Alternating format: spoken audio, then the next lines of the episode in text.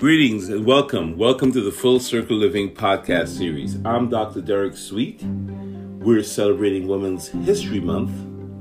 I'd like to take a moment to thank the women in my life who've made such an incredible difference for me. And I'd also like to thank women around the world who continue to be the difference for us all. My topic today is depression. I chose depression to discuss as a mental health topic in Women's History Month because women experience depression twice as much as men. I also chose this topic because, as a psychiatrist, someone who treats depression, I have seen firsthand how difficult and challenging it is for many women to get treatment for depression because of the stereotypes that women face when they are dealing with depressive symptoms. Women are stereotyped as overly emotional, overly reactive, overly sensitive, or dramatic. And as a result, their symptoms of depression can be dismissed easily, discounted, and yes, even held against them. Now, what makes this really sad for me is that the depression is a medical illness. It is not an emotional experience. Sometimes we can be down and get sad and have the blues. That's different. But depression, major depression, clinical depression, is medical. It's medical in nature because it's often driven by hormonal changes in the body, a neurotransmitter changes in the body, and it has outcomes. Outcomes such as negative cardiovascular outcomes, uh, negative immune system outcomes, and ultimately negative social outcomes, as well as the worst case scenario suicide. Depression is thought to be by the World Health Organization if not the leading cause, it'll be the second or third leading cause of disability in years to come. I'd like to spend a moment helping us all sensitize ourselves to what it is to be a woman. When I treat depression as a psychiatrist, uh, I have to be aware that women have a different biology than men and a different physiology than men. I have to be also aware that women experience depression differently than men and that women are at higher risk for depression than men based on some of the phases, the natural biological phases that women have to go through, such as puberty, premenstrual uh, phases, menstruation, pregnancy, postpartum,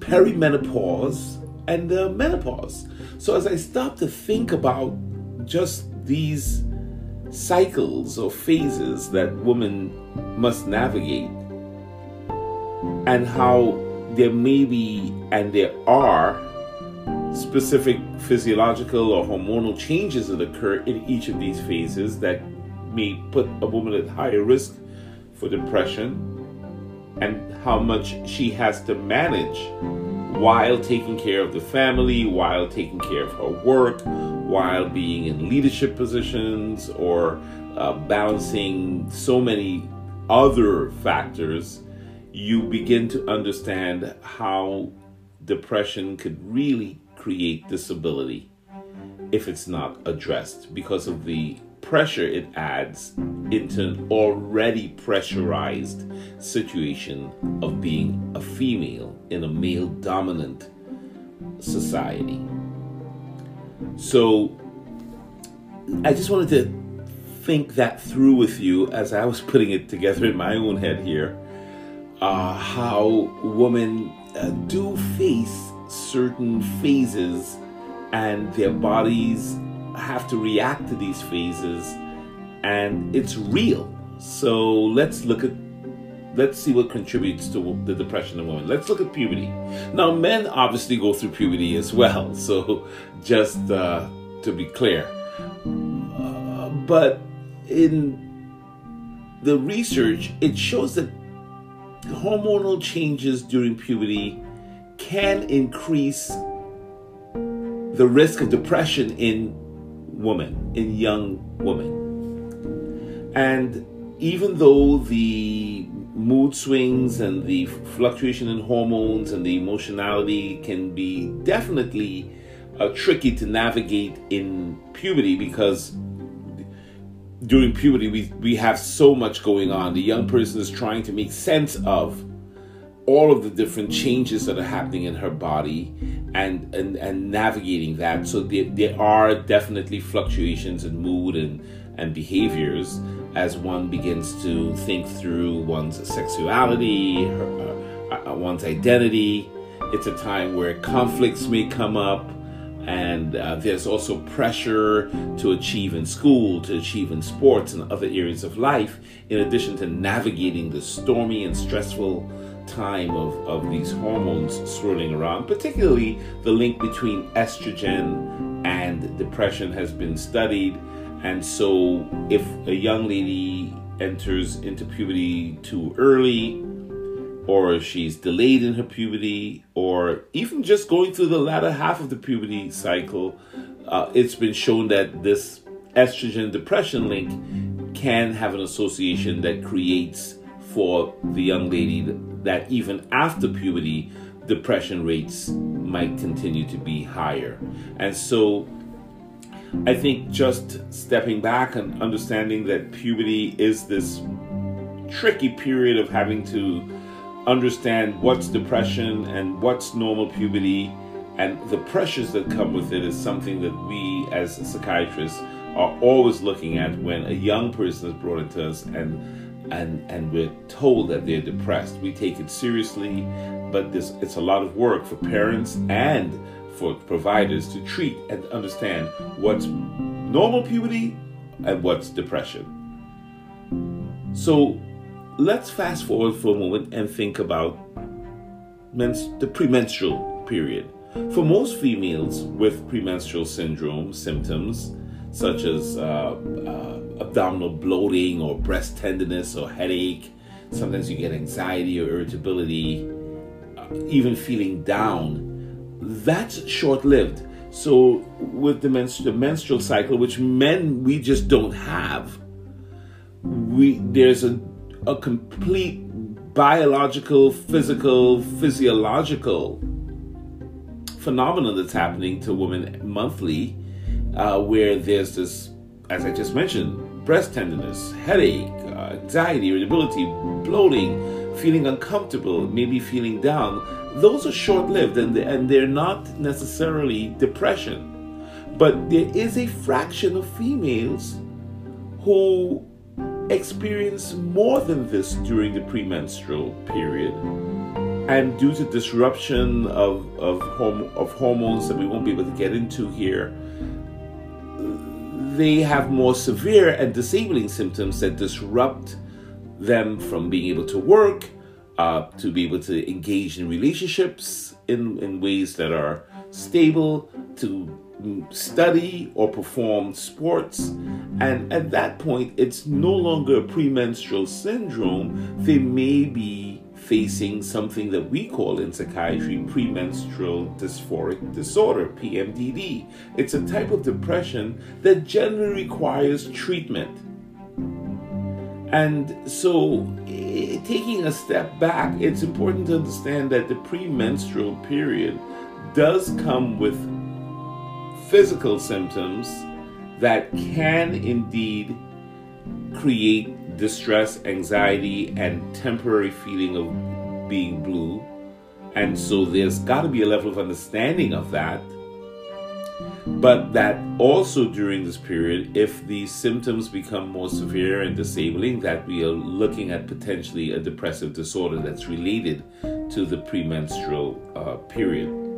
And so we usually treat that. Now, nobody knows why these two things are exactly linked uh, the depression and PMS or PMDD. Uh, but again, we surmise, like I mentioned for, to you in puberty, that there was this whole idea of the emergence of estrogen in the premenstrual uh, syndrome. There is this thinking about cyclical changes in estrogen and progesterone and other hormones as well that may disrupt neurotransmitters in the brain or brain chemicals such as uh, serotonin, uh, maybe dopamine, things that, inc- that control a woman's mood. And so, in combination with difficulties in life and other experiences, this very biologically driven depression that is associated with the premenstrual period is important to understand and not just write off. So I talked about puberty, I talked a little bit about premenstrual uh, problems, and now I'd like to talk about pregnancy, which, by the way, is a time of health. I in no way want to pathologize pregnancy here. I think that's another thing that sometimes men and uh, and some providers do. They look at a pregnant female or a pregnant woman and they think, oh, this is this is a problem that we have to fix. Actually, pregnancy is a, a time of health and should be. However, there are dramatic hormonal changes that can occur during pregnancy, and these hormonal changes, just as we talked about in the uh, premenstrual period and, and during puberty, these uh, whenever you have hormonal changes, periods where your hormones are doing things in the body, these these things can affect your mood. So it's really important during pregnancy to ask and detect if a woman is experiencing mood changes and to determine what level of function is being affected by the mood change. Most women, as I mentioned, are able to get through this. They ride the waves. They're remarkably resilient at being able to manage this period. However, we cannot just write off mood symptoms as oh, you're just pregnant, right? So that's the idea. I want to sensitize you, the listener, to the idea that when someone is pregnant or trying to become pregnant, uh, there are many emotions and physiological uh, phenomena that are happening that we really do have to pay attention to. Now, other issues may also increase the risk of developing depression during pregnancy uh, or even during the attempt to become pregnant. And that could be if there's a lifestyle change at work, for example, or if there's some other life stressor, like a relationship problem or a divorce or, or, or traumatic violence happening during the pregnancy. Uh, if a woman has had previous history of depression, that can also be a problem. Now, not getting social support uh, or uh, having uh, the prospect of a miscarriage or um, whether the pregnancy is wanted or unwanted. There's so many factors to think through. Uh, in my case, I have to think through whether or not a woman has been on an antidepressant before. Did she stop her antidepressant? And as a result of this, is she now more at risk during the pregnancy being off of her medicines to become depressed. So, again, pregnancy, dramatic hormonal changes, and it's something to really think through and to be careful with because life still occurs while someone is pregnant, while a woman is pregnant. Life is still occurring, the pressures are still coming, and there's more pressure. What I'd like you to understand is that for every phase that I talk about, life occurs for this woman or these females, and it's pressure upon pressure upon pressure that's being balanced with the expectation that they have to perform at the same level as a man or anybody else and and really sometimes they get buried under the expectation uh, that they just have to perform. So i mentioned puberty i mentioned pregnancy. Let's talk a little bit about the postpartum. So many new mothers uh, in the postpartum period after giving birth, many new mothers find themselves feeling sad, they find themselves feeling angry, irritable, and experience they may experience crying spells. after they give birth because again so many hormones so many physiological changes and psychological changes carrying uh, a being in your in your in your in your being for nine months or more right? So these feelings uh, that can come up are somewhat normal. They, can, they call them the baby blues. Uh, but if they start lasting longer than they should or they start amplifying, they may indicate that there's a postpartum depression and we should be sensitive to that. So what what I look for when I have to treat postpartum depression is whether or not there's the crying that happens after the postpartum during the postpartum period is more than usual. Whether uh, the woman starts to feel as if she's a bad mom, she's having really so low self esteem, or feeling numb, or overly anxious, can't sleep, can't function during the day, not doesn't feel as if she's going to be able to care for the baby, and and a, and a big one is is a fear that she might harm the baby. That's something that I see often in my practice has been uh, the, the idea that I might harm my baby or I feel like this is coming up inside of me or worse or even even more um, thoughts of suicide as well. So again uh, the postpartum period is a tricky transitional time where again there's physiological and psychological. There are physiological and psychological factors at play here. And so it's really important that we understand that postpartum depression is not just the mother simply having some problem adjusting to the child. It's a, postpartum depression is a serious medical condition. It requires really prompt treatment. And uh, as much as I, I, think 15% of 10 to 15% of women um, uh, can experience postpartum depression. So I've talked about puberty. I've talked about the premenstrual uh, syndromes as well as pre, uh, premenstrual dysphoric disorder. I've talked uh, about postpartum depression. And now I'd like to spend a moment or two just talking about perimenopause. Uh, so that's important to, to discuss because uh, perimenopause can easily be dismissed. Again, it's another time when hormones are changing, uh, the body is changing, and it's one of the longest of the phases that I'm talking about, uh, longer than puberty, and it could be longer than uh, pregnancy too, and uh, certainly the postpartum period. Uh, it's one of the longest of, of the phases that women go through, and it can go on for it can go on for as much as five to ten years or even longer. And it's often the most misunderstood, this perimenopausal period. And not just by men, forget men, women too sometimes uh, don't understand when they are in the middle of a perimenopausal period. And so um, they may dismiss their own symptoms. So, uh, and sometimes they confuse perimenopause with menopause. So, perimenopause is when a woman when a woman's fertility is winding down, basically, and when her menstrual periods are becoming irregular, and eventually, when menopause is reached, that's when the menstruation stops. So, this is where sometimes we see women report things like uh, hot flashes and difficulty sleeping.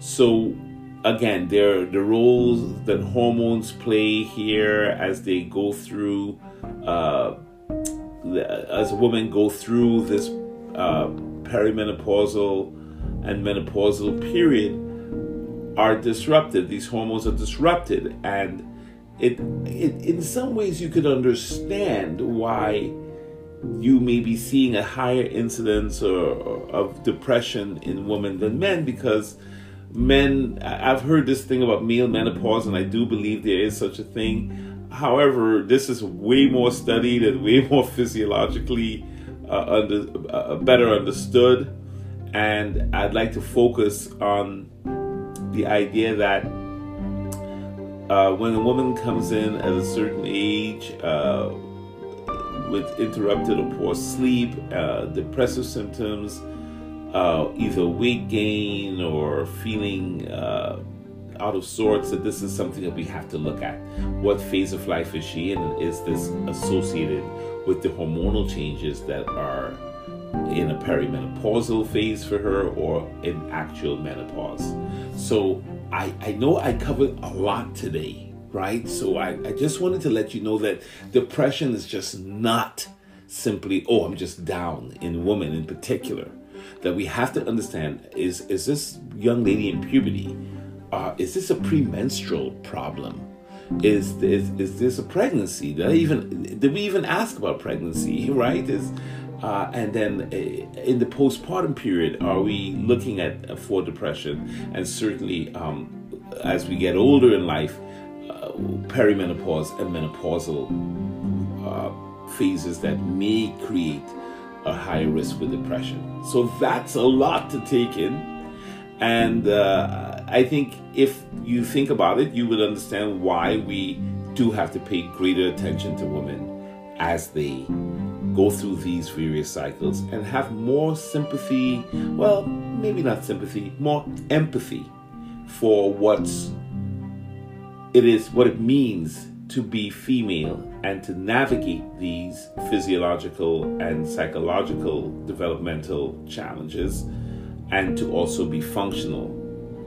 It certainly uh, sensitizes me in my treatment of, of women and how I approach depression with women. Now, uh, beyond the, uh, remember I mentioned to you that uh, um, that there are other conditions that occur with depression, right? So I don't want to leave you with the thinking that uh, depression is simply these hormonal changes.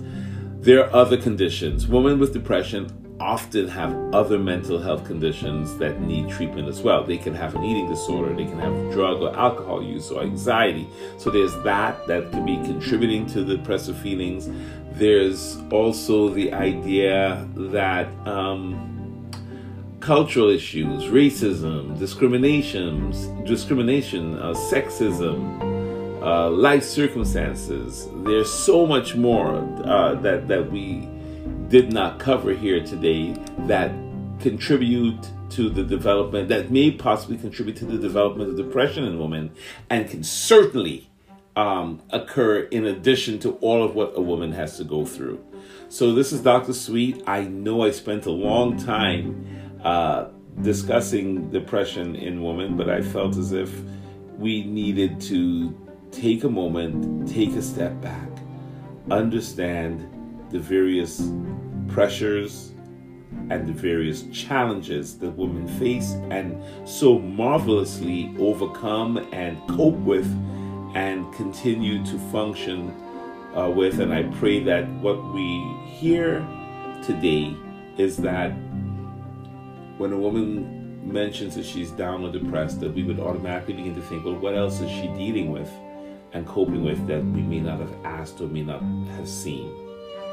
This is Women's History Month. We celebrate the strength, the courage, the tenacity of women around the world, and we are joining with them uh, to work through the barriers that keep women from getting the treatment that they need for this very difficult condition, medical depression. This is Dr. Suite.